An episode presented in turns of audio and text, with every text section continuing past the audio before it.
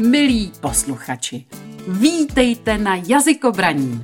Odborně humorném podcastu o světě jazyků. Přímo z hlavní stage vás zdraví Vera Denera a Karolína Síkorová. Vera se věnuje překladu, tlumočení, výuce jazyků a literární tvorbě. Kája je tlumočnice, lektorka a překladatelka. Pro tenhle podcast jsme se rozhodli, protože zkrátka milujeme jazyky.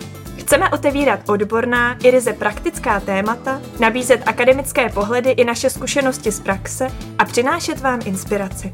Jazykobraní je určené všem jazykovým nadšencům, studentům, lektorům a učitelům, tlumočníkům a překladatelům, cestovatelům a dobrodruhům. Zkrátka všem, komu jazyky otevírají brány k lidem, zážitkům a poznání. Tak ať je pro vás i dnešní díl obohacením a důkazem, že i zdánlivě těžká témata lze uchopit s lehkostí.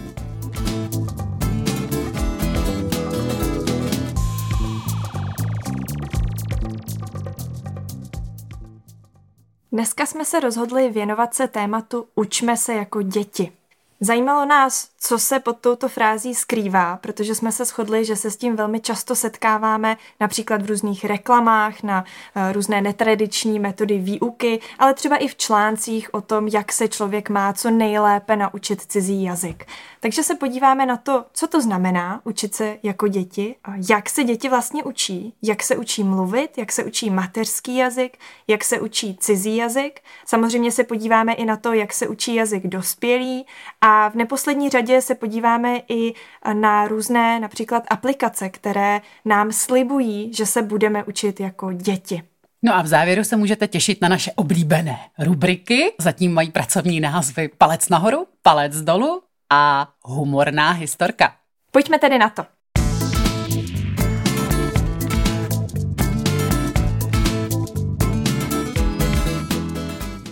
Začněme tím, proč jsme si to téma zvolili, respektive kde jsme se s ním která setkali. Kde se setkala s frází učme nebo učte se jako děti? Na mě docela často vyskakují různé články a reklamy, které mě k téhle metodě výuky nabádají. Je to asi proto, že algoritmy vyhodnotili, že mě baví jazyky a že se o tyhle témata zajímám. A chtěla bych tady zmínit eh, dvě takové věci, které mě napadají, že to propagují. Jedna z toho je aplikace na výuku jazyků. Je to Movies, eh, psáno s dvěma O a dvěma E. Oficiálně tuto aplikaci nepropagujeme, ale pouze to zmiňujeme v souvislosti s tématem. A druhá věc je opět systém na výuku angličtiny a ten se jmenuje SciLearn taky ho nepropagujeme oficiálně. určitě se k tomu, určitě se k tomu ještě dostaneme. Ale protože ráda zkouším nové věci, v tom mají algoritmy skutečně pravdu, tak jsem si aplikaci stáhla, podívala se na to, v čem je to teda tak novátorské, no a zjistila jsem, že je to vlastně reklamní trik protože aplikace nabízí v podstatě to, co každá druhá na začátku lekcí máte výukový videa a potom různý cvičení na slovní zásobu, výslovnost, fráze a tak dále. Byť je to zábavnou formou, tak mi to rozhodně nepřipomínalo styl, kterým se učí malí děti. To samozřejmě budeme detailněji rozebírat v celém našem podcastu. Čímž mě vlastně jako přivádíš k tomu, že uh, já jsem se zamýšlela nad tím tématem, když jsme si řekli dobře, tak teda učme se jako děti a vzpomněla jsem si na to, že když jsem úplně začínala s výukou jako lektorka, nebo možná tenkrát ani ne jako lektorka, spíš jako brigádně jsem prostě učila a učila jsem jednu holčičku, která byla školková, takže prostě neuměla ještě ani psát, ani číst, možná tak jako uměla třeba jedno písmenko písmenko napsat. A vlastně jsem jako strašně přemýšlela, jak to učit, jak se teda vlastně ty děti učí, jak jako je učit ten cizí jazyk, aby to teda mělo hlavu a patu, aby si z toho něco odnesla, ale zároveň jako aby jí to bavilo, což jsem zjistila, že není jako vůbec, eh, vůbec jednoduchý. Hmm. a eh, v tomhle ohledu eh, to vlastně pro mě tenkrát bylo jako strašně, strašně těžký.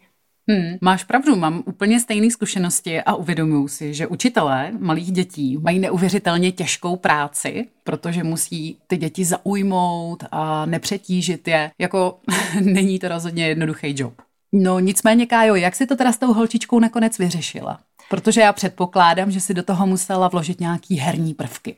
No, uh, museli jsme si pořád hrát, museli jsme uh, hodně měnit aktivity, uh, museli jsme zpívat, což je moje jako asi nejméně oblíbená činnost, protože nemám absolutně hudební sluch, ale prostě... Ale ta holčička určitě ocenila. Ta holčička to ocenila velmi a hodně jsme se u toho samozřejmě hejbali a všechny prostě tady ty věci, co se, co se doporučují, jsme, uh, jsme dělali, ale bylo to pro mě jako nesmírně náročný a teď třeba ani děti neučím z toho, přesně z toho důvodu, že prostě vím, že mi mnohem víc sedí, když učím dospělýho. Což je vlastně jako zajímavý, prostě, že tam evidentně jako nějaký ten rozdíl v tom přístupu hmm. je, nebo aspoň jako u mě. A myslím si upřímně, jako že to i poměrně funguje. No, eh, když teda eh, už jsme tady zmínili třeba ty herní prvky, které jsou pro ty děti strašně důležitý, tak eh, se mi ještě přihrála teda k té druhé aplikaci, respektive programu, který jsem už zmínila před chvílí, který teda taky propaguje vlastně to dětské učení a to je SciLearn. To je vlastně program, který je teda zaměřený jenom na angličtinu a spočívá teda v tom, že tě údajně připravuje vůbec na angličtinu, aby tvůj mozek správně tu angličtinu přijímal. Ale velkou slabinou celého toho programu, který je jako velice sofistikovaný, určitě zatím stál tým nějakých neurovědců, tak je eh, strašný design. Je to prostě hmm. retro program, takže si neumím představit, že kdyby mi bylo 12 nebo nebo 10 nebo 15, tak že by mě bavilo trávit čas prostě s takovouhle hrou, která mi připomíná časy jako her ještě prostě na MS-DOSu. Jo, tak to já už ani ne, neznám. jo, to je fakt. Ale... Vítej uh, v Prvohorách. Jo, tak... Takže prostě, prostě probohory. No ale, uh, ale vlastně mě to přivádí na to, co jsme tady teďka zmínili. My jsme vlastně zmínili dvě věci. Zmínili jsme teda, že člověk se může, respektive dítě, nebo když my se učíme jako děti, tak uh, buď teda můžeme mluvit o tom, že se učíme tak, jako se dítě učí tu mateřštinu, anebo že se učíme jako děti ve smyslu tou hrou. Takže možná bychom se teďka mohli podívat na to, jak se teda vlastně dítě učí tu mateřštinu a jak se děti učí cizí jazyk. Mhm, pojďme na to.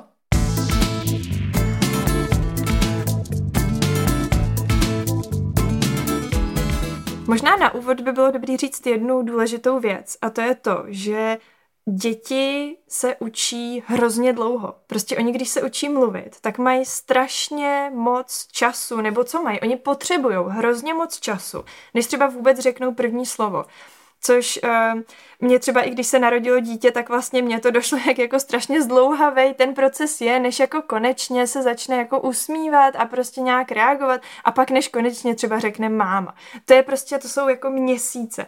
Takže um, to je podle mě asi nejdůležitější, co je potřeba si uvědomit a v tom je asi ten hlavní rozdíl, hmm. jak se učí děti a dospělí. My to teď máme tak trošku z první ruky, Kájo, viď? Protože ty máš tříletou dceru Aničku mm. a já mhm. mám uh, dceru, které je něco přes dva roky, Euridiku, takže pozorujeme dnes a denně ten vývoj řeči a i to vlastně je důvod, proč jsme, uh, proč nám tohle téma přijde tak uh, zajímavý a je nám blízký. Určitě.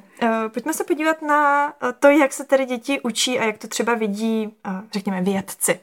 Tak Můžeme se samozřejmě bavit o tom, že někteří vědci jsou toho názoru, že dítě už v prenatálním stádiu abstrahuje různé znalosti jazyka, ale já bych se zaměřila spíš teda na to postnatální stádium, protože v tom se asi odborníci shodnou, že samozřejmě dítě po narození už je v přímém kontaktu s jazykem, eh, lidi s ním komunikujou, takže jak to vlastně to dítě vnímá a kdy na to začne reagovat. Miminko, když přijde na svět, tak kolem sebe slýchá různé zvuky a zatím vůbec neumí vyhodnotit, který zvuky jsou pro něj důležitý a kterým nemusí přikládat význam, například eh, jaký zvuky by ho měly upozornit na nebezpečí nebo naopak, eh, co v něm má vyvolávat příjemné pocity. Tohle všechno přichází až později. Asi tak eh, vlastně první dva měsíce života to dítě vlastně vůbec nedokáže rozeznat dokonce okolní zvuky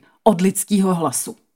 A až tehdy, když mu je 6 až 8 týdnů, tak si začne uvědomovat třeba, že na něj mluví nějaký člověk a pochopitelně teda uh, je nejvíc v kontaktu se svou matkou, otcem nebo případně nějakými nejbližšími lidmi. A zase trvá několik týdnů, než to dítě začne ty hlasy rozeznávat jeden od druhého, že už je schopný poznat, kdy na ní mluví máma, kdy na ní mluví třeba babička. A v prvních fázích, respektive v prvních měsících života, což asi není vlastně překvapivý, ale dítě vnímá ten jazyk jenom pasivně, ono jenom poslouchá. A vlastně jeho první projev, verbální, eh, když teda opomineme pláč, který je vlastně u toho dítěte přítomný už od toho narození, protože nějakým způsobem to dítě musí dát svůj matce najevo, že má hlad nebo že mu je zima a tak dále. Tak prvním verbálním projevem je v podstatě nějaký brumlání a žvatlání, ke kterému dochází taky vlastně až po několika měsících života. No a vlastně takovou první reakcí na lidi kolem jsou grimasy, nebo to, že se dítě usměje. A reakce jako taková zase přichází třeba až kolem devátého měsíce věku, kdy eh, to dítě reaguje prostě tím, že třeba, nevím, zakroutí hlavou, když se ho rodič zeptá, jestli chce mrkvičku nebo, nebo něco podobného. Ale až po téhle fázi, až po těch devíti měsících života, vlastně to dítě začne jakoby samo produkovat, uh, produkovat řeč.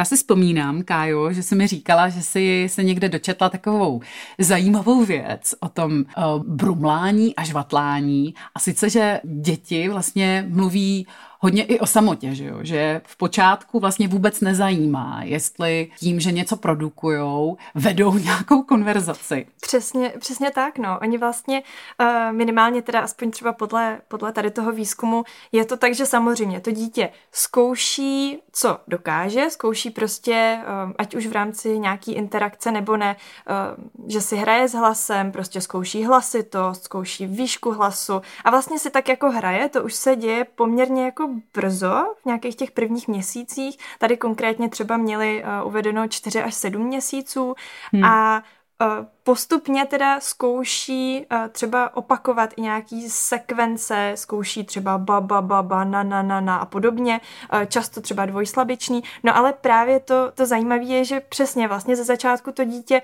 jasně zkouší, jestli to bude fungovat v rámci interakce, ale vlastně ho i hrozně zajímá, jako co ten Eh, co ten hlas dokáže a co vlastně dokáže to dítě, protože prostě se zžívá jako s celým tím tělem, to prostě určitě znáš i, i od holčičky, že prostě ze začátku ano, jako taky to dítě, se zžívám s tělem. Jasně, taky, já ještě nejsem kolikrát úplně zžitá, ale zkrátka jako uh, se zžívá s tím prostě, že má ruce, že, že má nohy a úplně stejný je to s tím hlasem. A strašně ho zajímá, jako co se teda s tím dá dělat.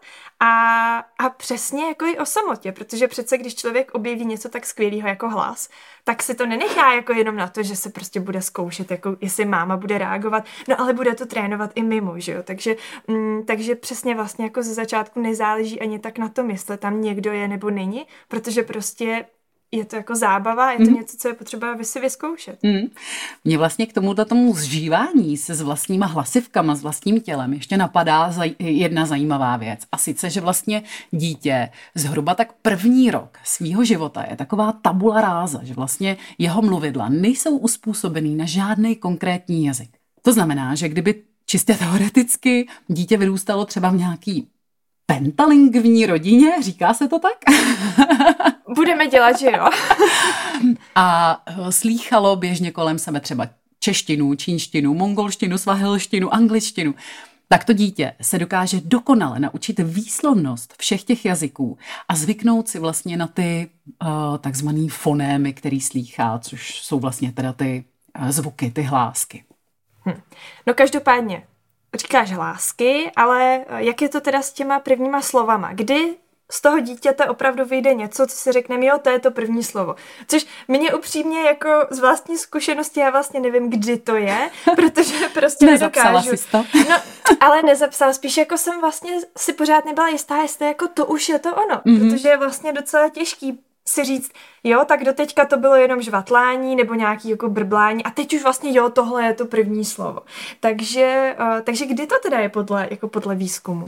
Hele, máš úplnou pravdu. Uh, chci říct, že mám úplně stejnou zkušenost a píšou se o tom články určený rodičům, že jo, že vlastně to, že dítě řekne mama nebo baba nebo daddy, mm-hmm tak ještě neznamená, že tím jakoby volá svoje rodiče, ale pořád to může být v rámci jenom zkoušení uh, toho svýho hlasu. Takže máš pravdu. Nicméně uvádí se, že vlastně ty první slova děti začínají říkat mezi devátým a osmnáctým měsícem, což je poměrně dlouhé časové okno, ale víme, že prostě každý dítě je jiný. Jsou děti, které opravdu už v těch devíti měsících celkem proaktivně začínají produkovat řeč a některé děti si dávají opravdu na čas anebo začínají tím, že hrozně melou a až třeba po druhém roce života začnou tak trošku rozkouskovávat vlastně uh-huh. ten proud řeči, aby jim vůbec někdo rozuměl. Takže to je vlastně uh, zkoušení hlasu na úkor toho praktického účelu komunikace. No a říkáme první slovo, možná by bylo dobrý zmínit eh, vlastně to, že se bavíme spíš o nějakém jako jednoslovném stádiu zpočátku, nebo že to dítě prostě říká nějakou jako jednu jednotku nebo nějaký prostě jeden morfem a postupně se teda učí říct třeba dvě slova nebo jedno slovo, který má víc slabik a podobně, pak třeba hmm. ty dvě slova, pak třeba je schopný začít dávat dohromady nějaký jako mini věty s nějakýma prostě úplně banálníma, jednoduchýma uh, semantickýma vztahama, takže prostě už je schopný dát dohromady třeba dvě nějaký slova v nějakém mm-hmm. základním tvaru a postupně se teda učí vlastně říkat větu, ale ještě ne tak, jak ji známe, prostě tak, že tam bude sedět, nevím, podmět a přísudek v češtině a tak, ale prostě tak, aby byl schopný se dorozumět, aby mhm. prostě mm-hmm. bylo schopný teda uh, tomu okolí vysvětlit, že prostě teď nevím, máma něco jí, nebo že ono něco chce jíst, a, a nebo že, uh, nebo že um, zkrátka to co, eh, to, co jako zrovna potřebuje vyjádřit, že někde něco je a tak. No Jasně. a až vlastně kolem 30 měsíců, aspoň z toho, co jsem četla, se objevují nějaké jako gramatické a funkční struktury. To znamená, mm. že až vlastně v té chvíli to dítě postupně se teda učí, že dobře, že když um, existuje nějaká, nějaká věta a něco chci říct, tak teda to bude mít nějakou gramatiku. Samozřejmě, že nechápe, že to je gramatika a je vlastně úplně jedno, jak se tomu říká, ale začíná prostě chápat pravidla. Že ty pravidla, že to prostě má nějaký pravidla, jak teda co kam dát, aby mu ty lidi rozuměli líp. Hmm, je to tak? A uh, vlastně uvádí se, že kolem třetího roku života děti už vlastně mluví tak, že jim běžně rozumí i cizí lidi, že jo? protože pro rodiče je celkem snadný rozumět dítěti, eh, tak, tak jako trošku tlumočíš a jsi zvyklá na jeho idiolekt, ale uh, kolem třetího roku už to dítě má natolik zvládnutý pravidla uh, řeči, pravidla jazyka a i výslovnost, že mu prostě rozumí i jiní lidi.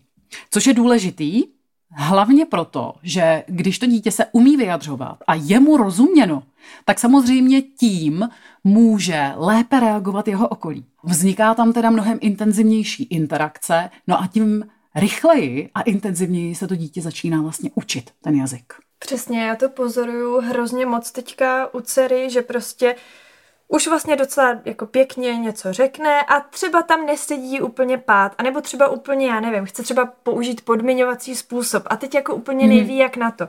A nějak mi to řekne, já vlastně plus minus asi vím, co chce říct, no a já na to můžu reagovat a říct, jo, ty myslíš, že když půjdeme tam, tak něco a ona, ano. A vlastně hmm. už jako strašně dokáže tady to, eh, třeba to ještě nedokáže produkovat, ale prostě dokáže to vnímat, dokáže vnímat to, že já jí v uvozovkách opravím, byť se jako strašně snažím, aby to nebylo jako, že bych jí řekla, že ne, takhle ne, ale prostě řeknu, myslíš tohleto? Ona řekne jo a tím se to vlastně učí a tím se prostě to dítě posouvá úplně neskutečnou rychlostí. Je to tak? Za další milník v tom dětství považuji pátý rok života, protože v pátém roce života vlastně uh, se kontroluje zdravý vývoj dítěte, jazykový vývoj dítěte, protože to, jak se dítě umí vyjadřovat, i jako souvisí třeba s jeho sociálníma schopnostmi. A tak v pěti letech by zdravě se vyvíjející dítě vlastně mělo umět udržet pozornost a sledovat kontext eh, toho, co se povídá, nebo když se dívá třeba na nějakou pohádku. A taky eh, by mělo umět tvořit už složitější věty, otázky typu jak a proč. jo, o proč jsme se tady bavili, to teď zrovna u nás začalo, takže už to ano, co to tomu je, se nikdo proč, nevyhne. Proč? to je vlastně klíčová otázka asi v tom stylu učme se jako děti. A taky by dítě v pěti letech mělo bez problémů umět slovně vyjádřit své pocity, potřeby, požadavky, různé myšlenky, nápady nebo zážitky a taky na sebe dokázat vzít nějakou roli. Třeba hrát si na školu, na indiána nebo na doktora. Což je vlastně důležitý proto, eh, že to dítě by mělo chápat, že lidi se v určitých rolích a situacích chovají a mluví trochu jinak. No a když teda jsme se posunuli k tomu pátému roku, tak eh, často vlastně, a ono často už teďka je to mnohem dřív, protože prostě existují různé mateřské školky, třeba kde je angličtina a tak, ale řekněme, když dítě chodí do normální školky, často až vlastně potom v první třídě, ve druhý eh, se začíná učit i cizí jazyk. No a pojďme se teda možná podívat na to, jakým způsobem se děti učí cizí jazyk, protože přece jenom uh, často to je přece jenom trochu jiný. Aspoň mm. já si pamatuju ze školy, uh, podle mě my jsme začínali asi ve třetí třídě, byť teda já jsem měla angličtinu dřív uh, jako soukromně, ale pamatuju si prostě v té škole, že to bylo klasický tak, teďka si tady přepište slovíčka, uh, přepisovali jsme se to i s tou výslovností, uh, výslovností, vůbec jsme nerozuměli prostě těm symbolům, ale přepisovali jsme se to s tím, takže to si, to si pamatuju. Jak se teda děti učí cizí jazyk?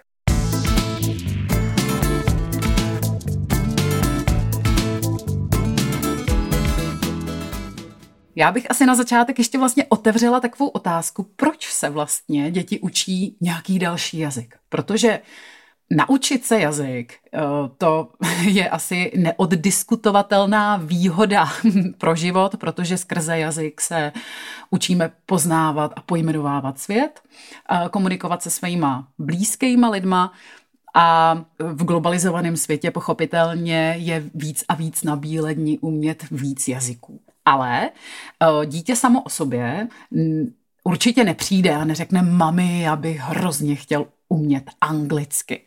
Takže eh, pokud teda pominu bilingvní rodiny, kde zase je to ten případ toho, že to dítě vlastně získává souběžně vlastně více mateřštin, tak eh, se děti začínají učit cizí jazyk pravidla na poput svých rodičů, protože ti vyhodnotí uh, na místo toho svého dítěte, že to pro to dítě bude nějaká výhoda v životě. A eh, přihlásí ho teda do nějaké mateřské školky, která tu jazykovou výuku podporuje, anebo do nějakého jazykového kroužku. A ty kroužky většinou probíhají třeba jednou týdně na 45 minut nebo hodinu a většina z nich je koncipovaná tak, že děti si tam hrají a vlastně ta angličtina je do toho zakomponovávaná tak jakoby jako mimochodem. mimochodem. No. Mhm. Mm. Určitě na ten jazyk není přitahovaná zbytečná pozornost. Uh, neříká se tam dětem, takže děti, vítejte na uh, kroužku angličtiny a dneska se budeme učit podstatná jména a minulý čas prostý. Jo, to je jako asi by ten dětský mozek vůbec nepobral a hlavně by On to kolikrát to... nepobere ani ten dospělý mozek.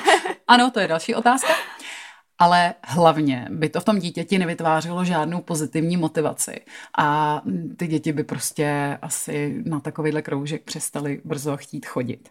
Takže je to všechno jako hra. Děti tam hrajou vlastně různé hry, eh, choreografické básničky a tleskají a u toho říkají eh, názvy, já nevím, barev, ovoce a tak dále a v podstatě se jenom jakoby učí různými způsoby pojmenovávat věci, které už jakoby znají v životě. Mhm.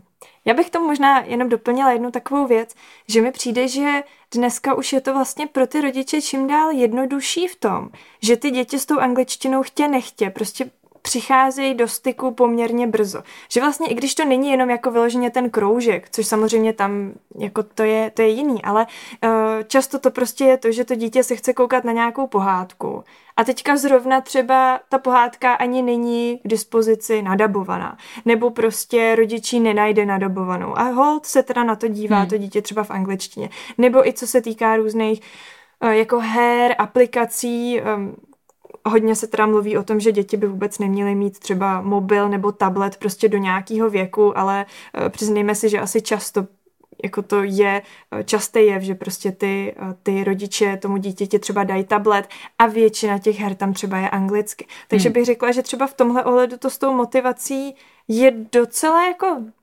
dobrý. Na druhou stranu ale je to vlastně něco úplně jiného, než to, co ty říkáš, že prostě vyloženě tak, teď budeš chodit do kroužku. Protože to už vlastně hrozně moc jako a priori evokuje něco, hm, ty jo, budu chodit do kroužku a něco mě tam budou jako učit. A učení je vlastně jako nuda. Takže uh, proto je vlastně o to důležitější to uh, udělat tak, aby to dítě to tam bavilo a aby to všechno bylo jen tak jako mimo děk a vlastně mnohem třeba i zábavnější, než to, co dělají normálně ve školce mimo tu angličtinu. Jo, určitě. Tohle je teda téma, který už nás zase svádí k tomu si povídat o tom, uh, jakou roli může hrát třeba rodič nebo učitel v tom podporování dítěte uh, ve výuce cizího jazyka. Ale o tom tenhle ten díl není. Spíš eh, bych eh, si teď udělala jasno v tom, o jak starých dětech se vlastně celou dobu bavíme. Protože je strašný rozdíl, když eh, budeme mít na mysli tříletý dítě a šestiletý dítě. A vlastně věk dítěte je poměrně klíčovým parametrem, se kterým pracují studie věnující se výuce jazyků v dětském věku. A existuje hodně studií na to, jestli vůbec eh, věk, ve kterým se člověk začne cizí jazyk učit, nějak důležitý pro tu jeho jazykovou dráhu později v životě. A uh, už teda rovnou chci předeslat, že ty uh, výzkumy se celkem různí. Možná, že víc z nich uh, potvrzuje, že raná výuka uh, může být benefitem. Uh, některé studie teda říkají aspoň, že uh, to jako rozhodně neškodí. Pak je pár studií, který až tolik vlastně ten raný začátek nepodporují a sice proto, eh, že stejně potom se ty znalosti vyrovnají vlivem jiných faktorů později v životě. Jo, takže názory na to se různí, každopádně jako potrženo a sečteno a je to teda i můj názor, že eh, pokud se dítě začne cizím jazykem setkávat eh, v brzkém věku, tak že mu to určitě nějak neublíží a může ho to obohatit.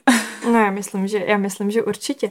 No ale když se podíváme teda na to, o jakém se bavíme věku, tak eh, jasně, podle nás asi teda čím dřív, tím líp, respektive nikomu to neuškodí. No ale uh, on je pak fakt velký rozdíl v tom přístupu, že jo? Protože Teď jsme se bavili o tom, jak to je třeba v té školce, no ale ve škole tam už to začíná být jiný, že jo? Tam už přesně to, co jsem říkala, najednou je tam třeba nějaký biflování se slovíček, což mm-hmm. pomiňme teďka otázku, jestli to je dobře nebo špatně, jestli to tak dělat nebo ne, ale už se to jako postupně mění a možná je dobrý si říct, že vlastně i s tou mateřštinou začínají ty děti pracovat jinak, protože když si člověk vzpomene, já nevím, na třetí třídu, myslím, že se to dělalo ve třetí, takový to biflování vyjmenovaných slov a mm-hmm. podobně, tak to vlastně už jsou věci, kdy člověk jako vědomě se prostě učí i něco, co se týká té tý mateřštiny, že jo? Nebo prostě se učí rozeznávat pády uh, a, a podobné věci. Mm-hmm. Takže vlastně už jako začíná pracovat s tím jazykem, jako s nějakým systémem. Začíná s ním prostě pracovat nejenom jako s něčím, co teda tady říkám, abych uh, řekla, že mám hlad, ale prostě jako s něčím, co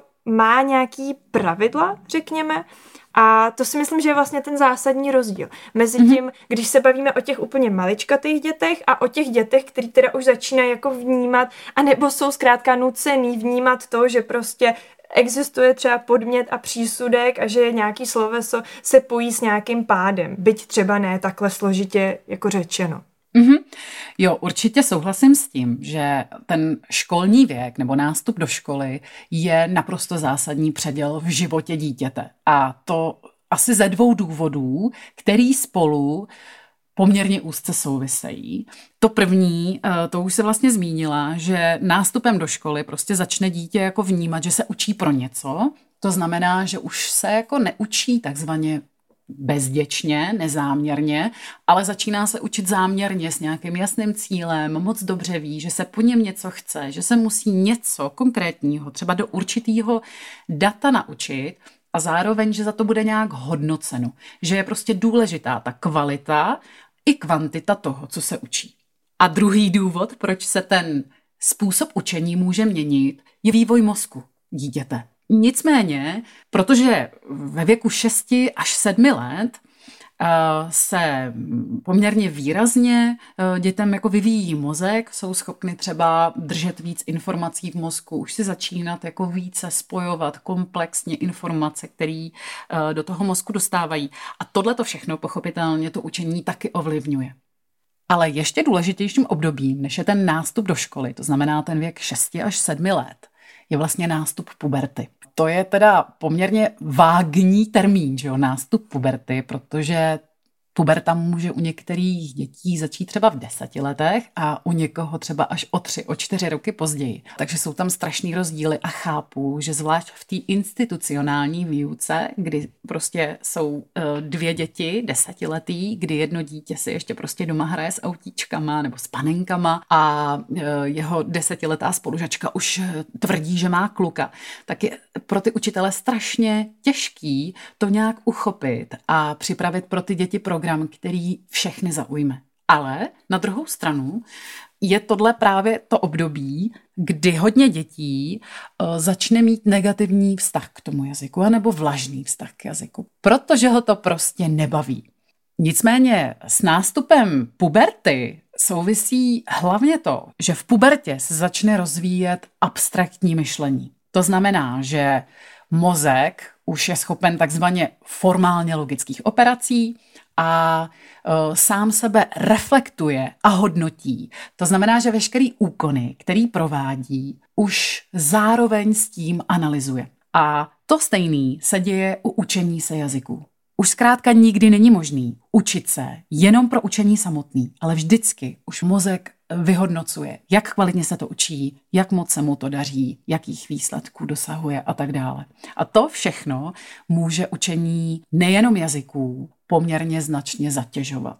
Já bych ještě řekla, že to souvisí i s jednou věcí a to je ten systém. To je vlastně to, o čem jsme se bavili, že čím je prostě člověk starší, tak tím víc jako vlastně hledá ten systém, tím víc jako už má různých vědomostí a snaží mm-hmm. se vlastně si jako zařazovat ty nové věci někam třeba k něčemu, co už jako zná. Takže prostě když já se teďka rozhodnu, že se budu učit španělsky, tak prostě logicky jako začnu hledat, jestli už to nesouvisí s něčím, jako co znám, jestli prostě tam není podobný systém, já nevím čeho, jo? Jasně. Fonetický, pádový a, jo, jo. a podobně. Hmm. Přesně tak vlastně. Mozek pak začne být taková kartotéka, do který si potom ukládáš ty informace vlastně do těch šanonů nebo pomyslných šuplíčků k těm informacím, které už tam jsou uložený. Což vlastně Někdo tvrdí, že to je přesně to, co nám jako brání se učit jako děti, že jo?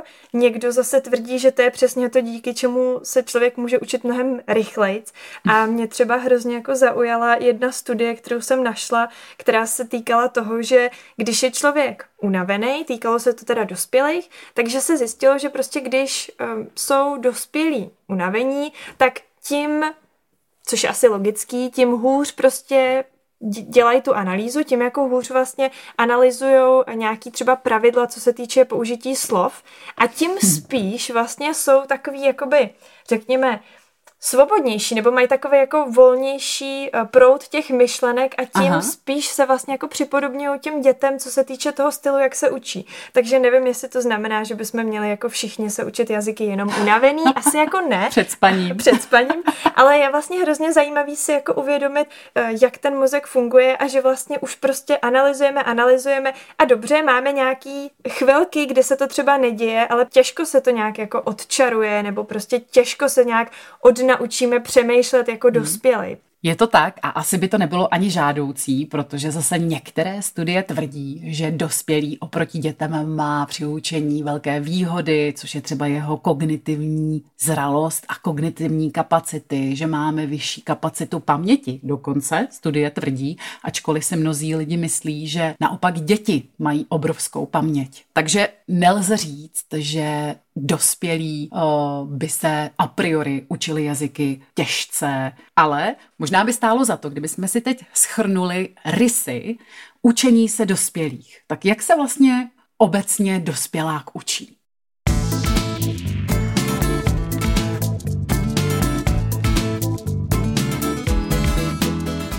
Já bych řekla, že hlavně hledá ten systém. To je pro ten hmm, díl moje oblíbené slovo, ale prostě hledá ten systém, eh, často hledá podobnosti se svým vlastním jazykem, respektive teda s tím svým mateřským jazykem, eh, často s tím se setkávám hodně, zvlášť třeba u starších studentů, že se hodně chtějí překládat. Řeší hodně to, jak teda přesně říct co by takhle řekli svým jazykem, tak mm-hmm. jak mhm. to vlastně třeba říct v té angličtině. Uh, hodně často řeší přesný významy, aby jako úplně přesně vyjádřili to stejný se všema těma konotacema prostě v tom jazyce, ve kterém to chtějí vyjádřit.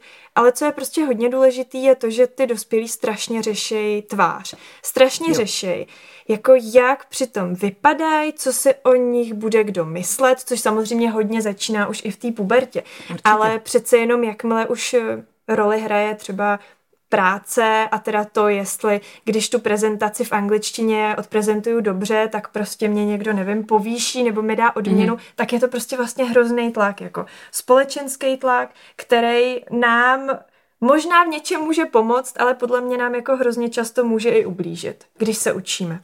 Jo, určitě. My jsme vlastně už to tady zmiňovali, že to je ta sebekritika, sebereflexe, která může působit jako určitý marast při tom učení, ale vyžaduje poměrně velkou mentální práci tohle to odhodit, protože to hm, pochopitelně nelze jen tak přepnout, to víme všichni. A je to spíš otázka nějaký dlouhodobý práce na sobě, budování si sebevědomí, že potom se tolik nebojím chybovat, protože se vzdám té představy, toho, že když udělám chybu v cizím jazyce, tak se zesměšňuju, ztrácím tvář nebo nějaký kredit před lidma, který jsou kolem a který mě, nedej bože, slyšej mluvit.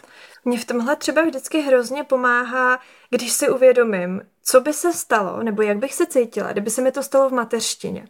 Jo, že prostě mm-hmm. třeba, já nevím, jo, to je plácu, uh, třeba prostě něco poslouchám, typicky, když třeba tlumočím a teďka člověk jako poslouchá a hold někdy se mu stane, že prostě nerozumí angličtině, teda tomu cizímu jazyku a hold teda třeba nerozumí jednomu slovíčku, nějak ho ten uh, mluvčí zamumlá a podobně, no ale hnedka jako má tendenci prostě si říct, Ježíš Maria, teď prostě to je hrozný, já nemůžu třeba tlumočit, protože prostě neznám to jedno slovíčko, nebo jsem mu neporozuměl, já vůbec neumím anglicky.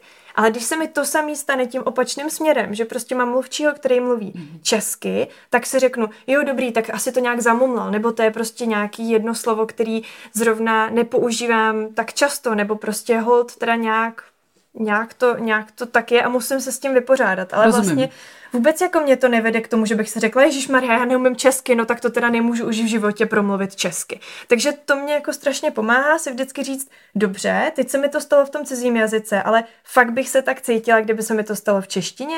Prostě hold někdy se přeřeknu, někdy prostě řeknu nějakou kravinu a není to jako tak hrozný pro mě, když se to stane v češtině, protože si řeknu, přece jsem rodila mluvčí, tak tomu rozumím. Jo, mohli bychom se bavit o tom, jako z odborného nebo z toho profesního hlediska je to něco jiného. Samozřejmě, že mě jako jazykového profesionála štve, když se zakoktám a nemůžu se třeba vyjádřit, ale myslím si, že pro v vozovkách jako normálního člověka, který prostě s tím jazykem potřebuje pracovat úplně normálně, to je docela dobrá pomůcka si říct, dobrý, stalo by se mi to i v mateřštině a takovej problém by to nebyl. Mm-hmm. To je hrozně zajímavá paralela eh, s tou mateřštinou. Mně k tomu dospělému stylu učení ještě napadá, že eh, je pro nás velice příznačný, což už teda začíná vlastně i na té základní škole, že se jazyky učíme lineárně. Vždycky od toho nejjednoduššího k tomu nejsložitějšímu, což ale vlastně v praxi takhle vůbec nefunguje. Pochopitelně je dobrý, když lektor uspůsobuje svoje vyjadřování úrovni toho studenta a sice nepoužívá jako zbytečně složitý výrazy, který třeba ten sám člověk nebude ani jako potřebovat, jo, nějaký odborný termíny a tak dále. A tady se opět dostáváme k tomu, jak se učí malý dítě. Malý dítě se od začátku začíná jako setkávat s tím jazykem jako s živým komunikačním prostředkem, slyší rodiče a jiný lidi, že se spolu baví třeba i v nějakých složitějších strukturách, kterým ono samo zatím nerozumí, notabene neumí je vytvořit, ale pořád je to nějaký, nějaká součást toho procesu učení, ačkoliv vlastně v té aktivní fázi, kdy ono samo začne mluvit, začíná teda taky, že jo, od nějakých jednoduchých věcí, jak jsme říkali, třeba od těch podstatných jmen a sloves, tvoří krátké věty o jednom až dvou slovech a tak dále.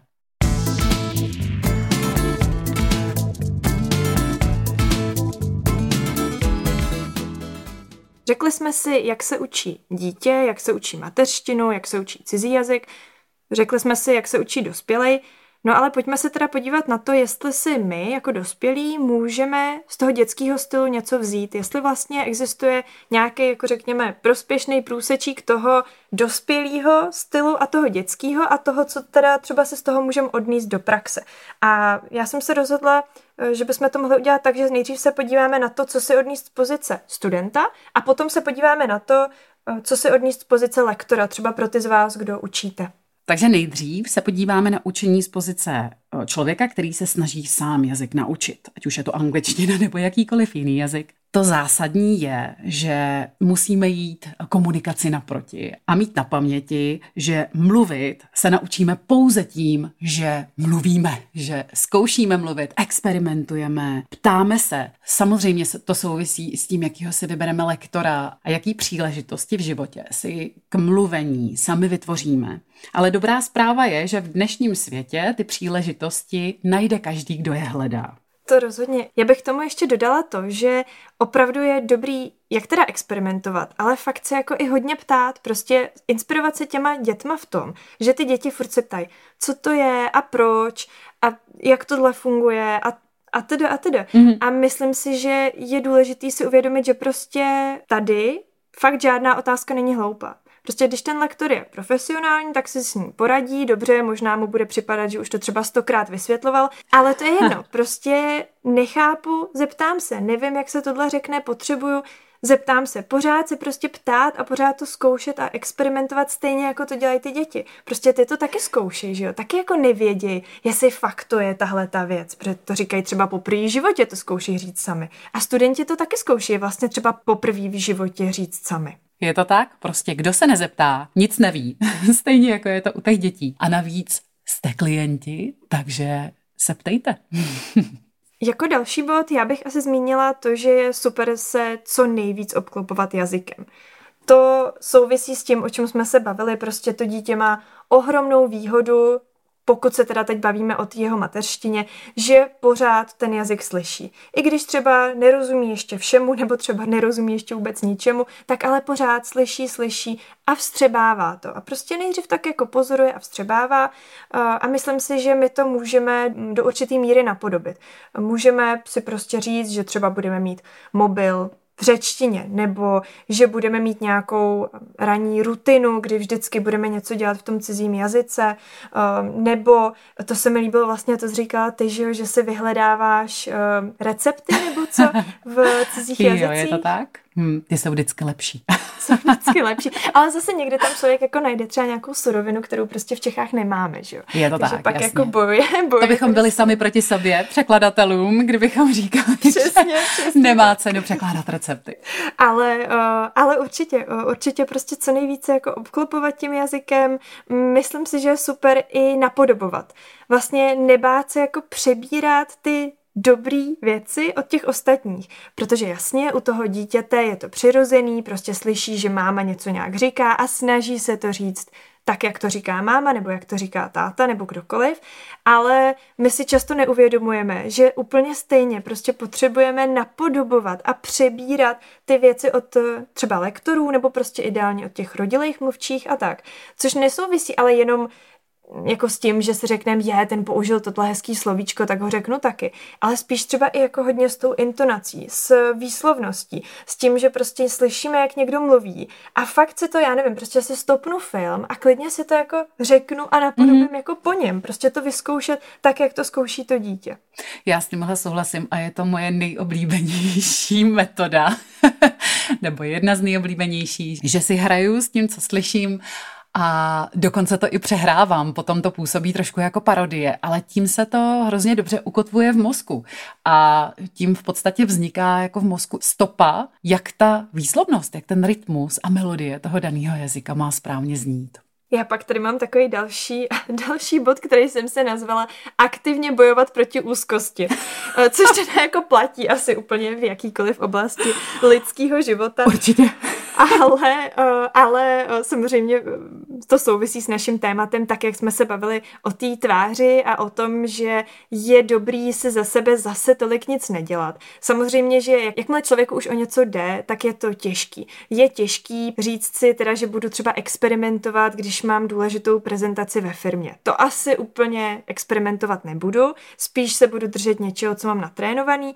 No ale když pojedu třeba na dovolenou, nebo když se budu bavit s nějakýma kamarádama z ciziny, tak tam si myslím, že si můžu dovolit prostě experimentovat, říct něco, co třeba si úplně nejsem jistá, jestli jako tak je, ale mám pocit intuitivně, že teda jsem to někde slyšela, tak to prostě vyzkouším a uvidím, co se stane.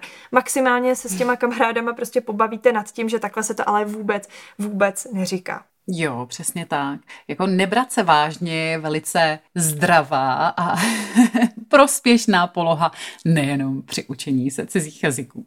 Na druhou stranu, ale možná je dobrý říct, že určitá jako míra frustrace je něco, co se nutně objeví a je to něco, na co si musíme zvyknout.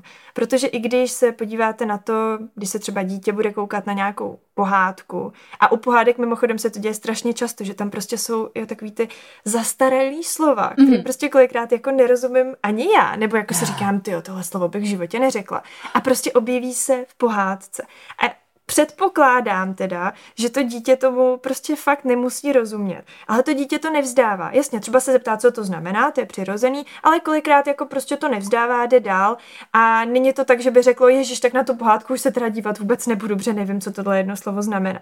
A myslím si, že je důležité si uvědomit, že prostě ani my to nemůžeme vzdávat, jenom proto, že třeba máme před sebou nějaký těžší video nebo těžší text a že si řekneme, jo, ty jo, tak tady teda tomu nerozumím, tak to prostě úplně vzdám a hold, hold se budu dívat jenom na úplně lehké věci. To hm. zase jako úplně taky není cesta. Jako nebrat se tak vážně, jasně, uh, snažit se bojovat teda proti, uh, proti té úzkosti a proti uh, nějaký jako trudnomyslnosti, ale samozřejmě hold musíme si zvyknout i na to, že nějaká frustrace občas prostě bude a je to naprosto přirozený a pochopitelný. Přesně tak. Ten jazyk hodně souvisí i s vystupováním z komfortní zóny a je potřeba se na to mentálně nastavit, že ne vždycky se budu prostě cítit komfortně sama sebou, ale to je, to je neodmyslitelná součást celé té cesty. Mimochodem ještě k těm filmům mě napadla jedna věc, kterou doporučuji studentům a v podstatě platí i u mě samotný neklás na sebe příliš vysoký nároky. Když si člověk pustí poprvé hm, seriál v cizím jazyce, tak může být hodně frustrovaný z toho, že vůbec nerozumí a že potřebuje titulky a tak dále.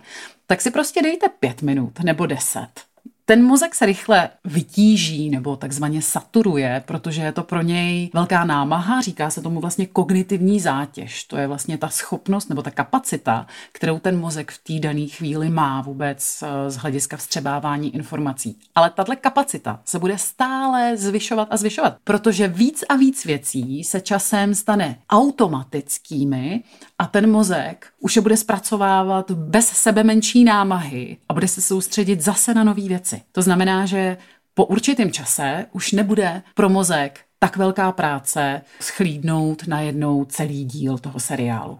Já bych k tomu dodala možná ještě jednu věc, eh, kterou jsem si až jako postupně časem uvědomila. Já jsem přesně ze začátku, třeba když jsem se začala učit cizí jazyky, tak jsem měla tendenci chtít být naprosto dok- dokonalá, což mám teda pořád, ale uh, zlepšilo se to v tom, že už si třeba nevypisuju fakt jako úplně každý slovíčko. Já jsem si třeba vzala knížku, nebo jsem se koukala na nějaký film a teď jsem měla pocit, že prostě jakýmukoliv slovu nebudu rozumět, tak si ho musím zapsat. No jenom, že to jsem to furt jako stopovala prostě a furt jsem si psala každý to slovo a bylo to jako úplně, úplně šílený, že jo. A knihovnička plná a knihovnička slovníčků. plná prostě slovníčku, který už jako v životě člověk neotevře, takže podle mě je dobrý prostě fakt jako vystupovat z té komfortní zóny a zároveň najít nějakou zdravou rovnováhu toho, co prostě ještě pro mě je uh, psychicky a fyzicky na daný úrovni a v daném rozpoložení únosný. No a jak můžeme tedy eh, ty dětské prvky do učení jazyka vložit z pozice lektora?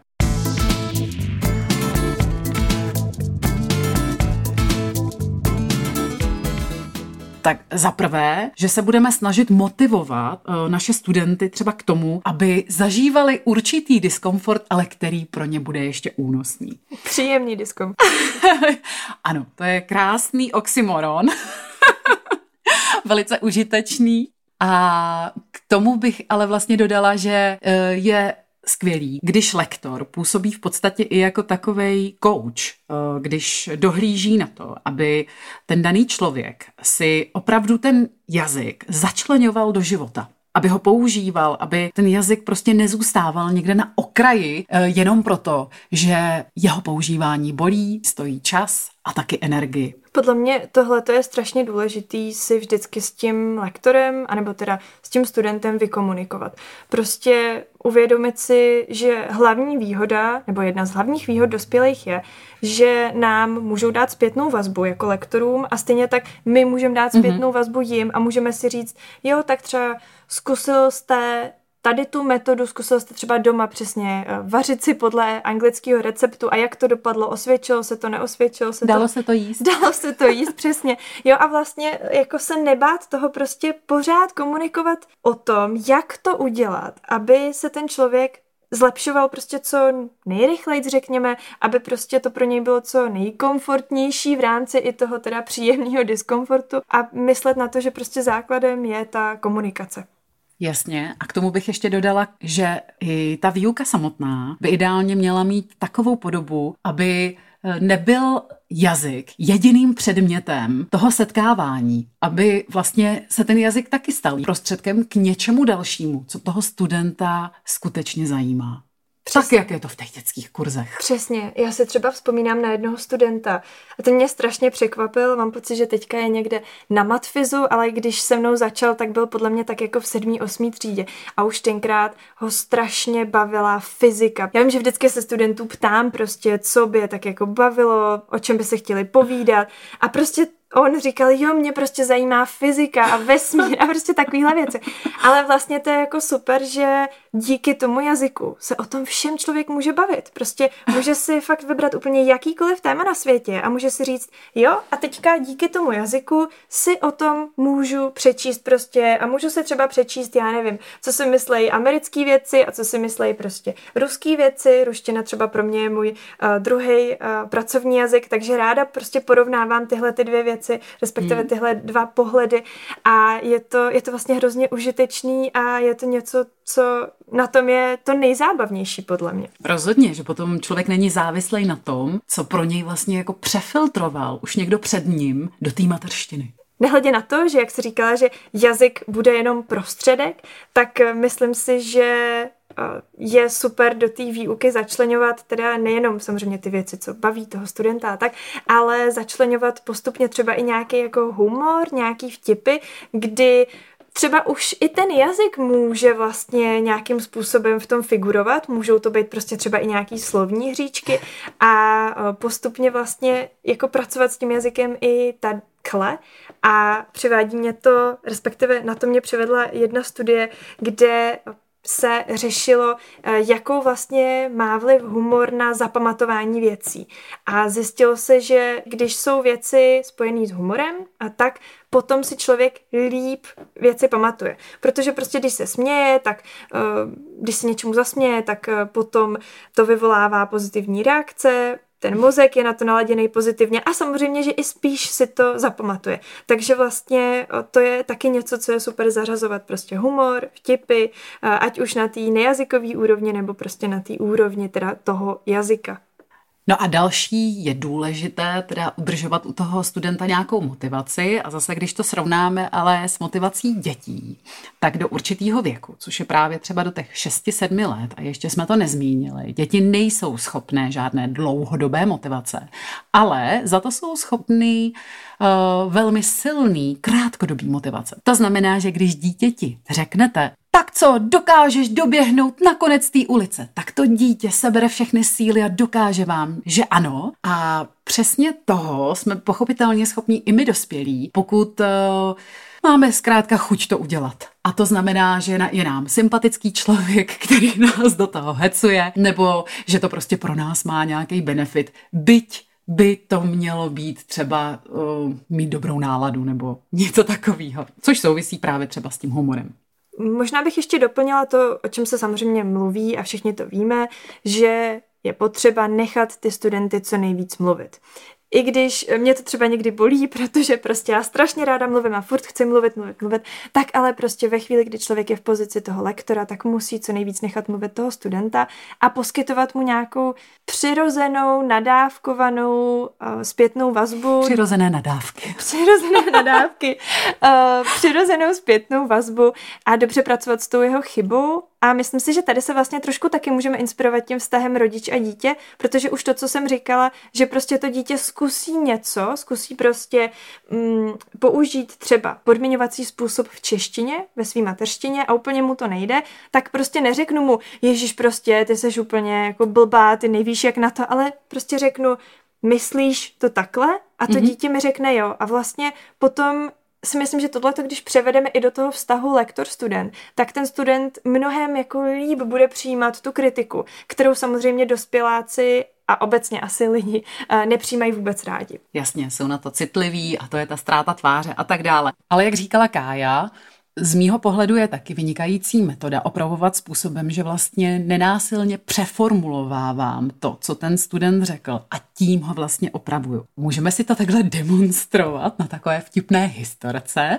eh, z Kájina života s její dcerou Aničkou. Takže já jsem Anička a řeknu, vyčůrám lefa. Aha, ty dáš slova vyčůrat? Ano. Konec historky. Konec historky. Ne, ale abych to, abych to uvedla na, na pravou míru, přesně takhle to bylo, eh, jenom teda s tím lvem to bylo tak, že eh, šlo o plišovýho lva prostě, kterýho Anička má a teď jako chtěla prostě, aby se lev vyčůrat.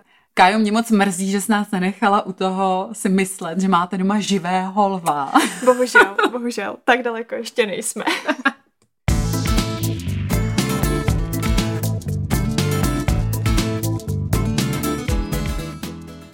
protože se blížíme k závěru, tak abychom si odnesli nějaké poznatky v nějaký uchopitelné formě, tak eh, si pojďme teda schrnout, jaký dětský prvky můžeme zařadit do učení se cizího jazyka v dospělém věku. Tak pojďme si to schrnout jenom tak jako v bodech eh, letem, světem, rychle. Mm, podle mě určitě experimentovat a ptát se. Co nejvíce obklopovat jazykem aktivně bojovat proti úzkosti, ale sem tam se nechat frustrovat. Zařazovat herní prvky do výuky a nebrat se vážně. Dopřát tomu čas a smířit se s tím, že se zkrátka všechno nenaučíme přes noc. Překonávat komfortní zónu. Ale nebýt na sebe zase tak tvrdí.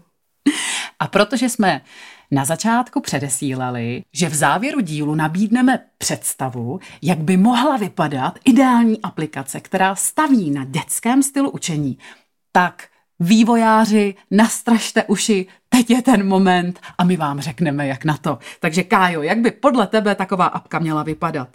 Podle mě musí být strašně zábavná a musí hezky vypadat.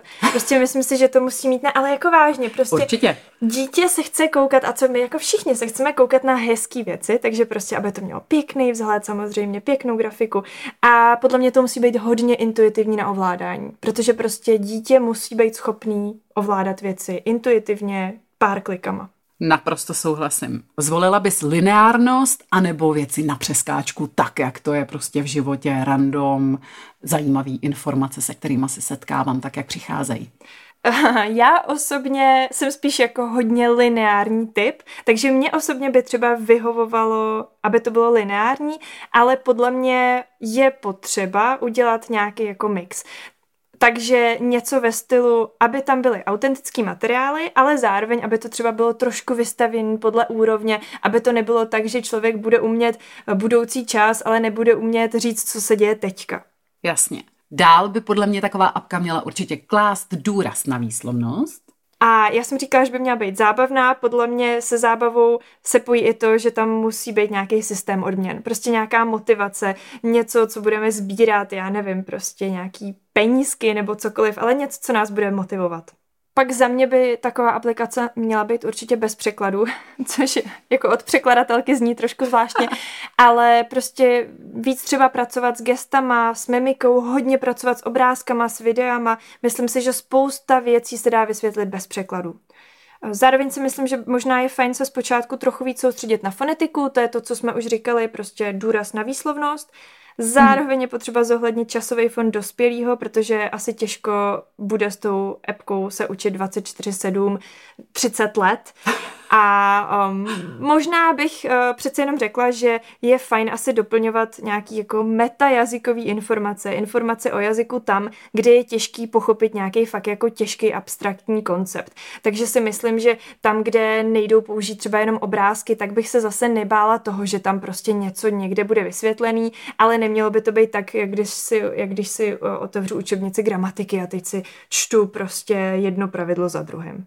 Já si ještě myslím, že taková aplikace by určitě eh, měla mít v sobě hodně reálí, aby student přijímal nejenom ten jazyk jako takový, ale samozřejmě i tu mentalitu a i eh, to jazykové prostředí, kde se daným jazykem mluví. To znamená, třeba dozvídal se běžné věci, co se v zemích, kde se tím jazykem mluví, snídá, nebo kdy se obědvá, nebo jak se večeří, nebo kam se chodí nakupovat, jaký značky obchodů jsou v té zemi zastoupený, jaký jsou různé zkratky eh, nebo slangové výrazy pro běžný slova, jako je náplast, suchý zip a tak dále. To by mi osobně přišlo fakt hodně zajímavý a inspirativní. Prostě, aby ta apka zase odváděla pozornost od jazyka jako takového a obohacovala člověka v něčem, co ještě nezná, aby měl přirozenou motivaci se učit a dozvídat se prostě zajímavé věci.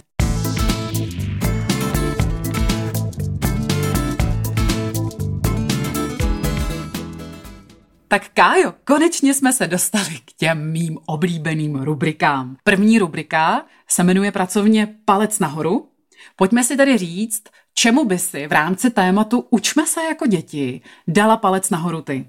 Já se přiznám, že možná trochu překvapivě, ale zkrátka nejvíc mě zaujala ta studie, o které jsem mluvila, o tom, že prostě unavený člověk, míň analyzuje a vlastně se možná jako učí líp, eh, protože prostě to je, um, za mě to je jako zajímavý zjištění a nevím, jestli ho úplně budu aplikovat v praxi, ale za mě určitě palec nahoru.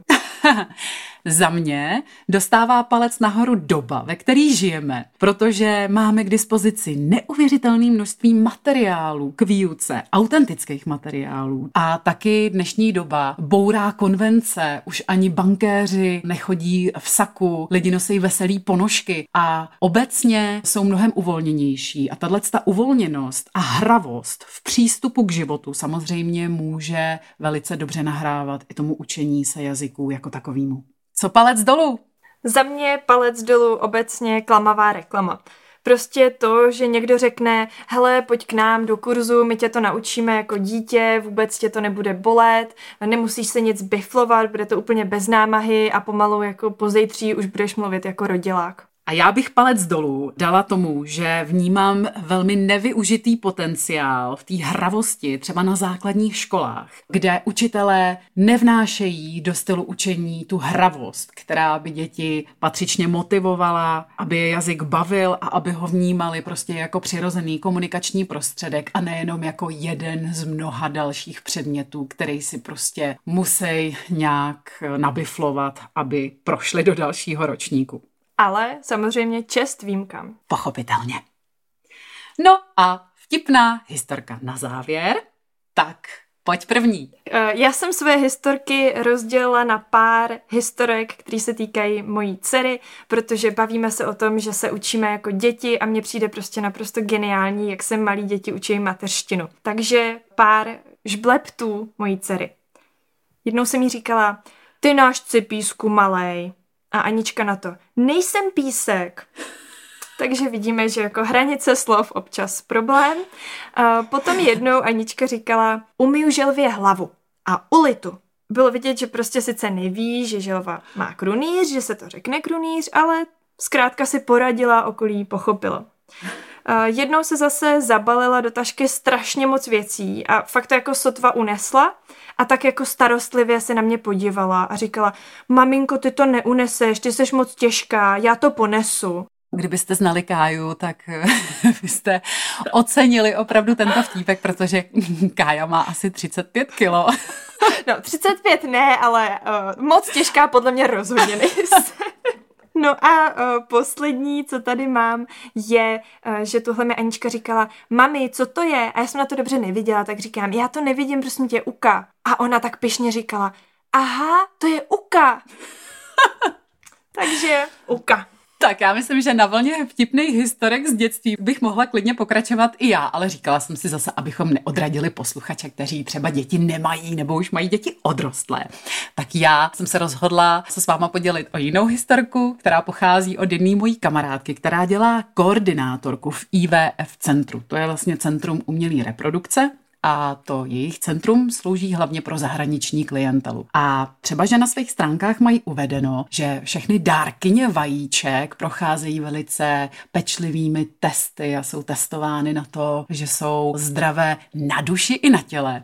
Tak se domnívám, že některé z klientek rozhodně těmito testy neprocházejí, protože kamarádka chodí s historkama opravdu, který mě rozesmívají tak, že se za břicho popadám. Tohle je historka, kdy vlastně jedna klientka um, myslím, že byla z Británie, ale zas tak důležitý to není. Si teda nechala jakoby do sebe vsadit to vajíčko a teď se jí tam prostě dostává teda té psychické podpory, organizační podpory od té koordinátorky, od té mojí kamarádky a tak tady jakoby říkala, co jí čeká a tak dále. No a ona v jednom bodě jako vlastně znejistila tahle ta klientka a říká, já jsem si akorát uvědomila, že nevím, jak si budeme s tím dítětem rozumět, když je ta dárkyně Češka a mluví česky.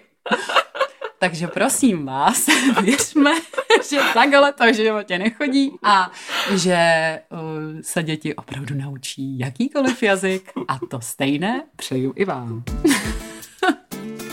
Jsi mě teda dostala. ne, ne, to není možné. Doufáme, že vás náš historicky první díl podcastu bavil a obohatil. Uvítáme jakékoliv komentáře a připomínky, ať už k tématu nebo ke stylu, který jsme se rozhodli našemu podcastu dát. Sledovat nás můžete na sociálních sítích, na které najdete odkaz v popisu. A pokud by vás zajímaly zdroje, ze kterých jsme pro dnešek čerpali, neváhejte nám napsat. Těšíme se na vás u příští epizody Jazykobraní.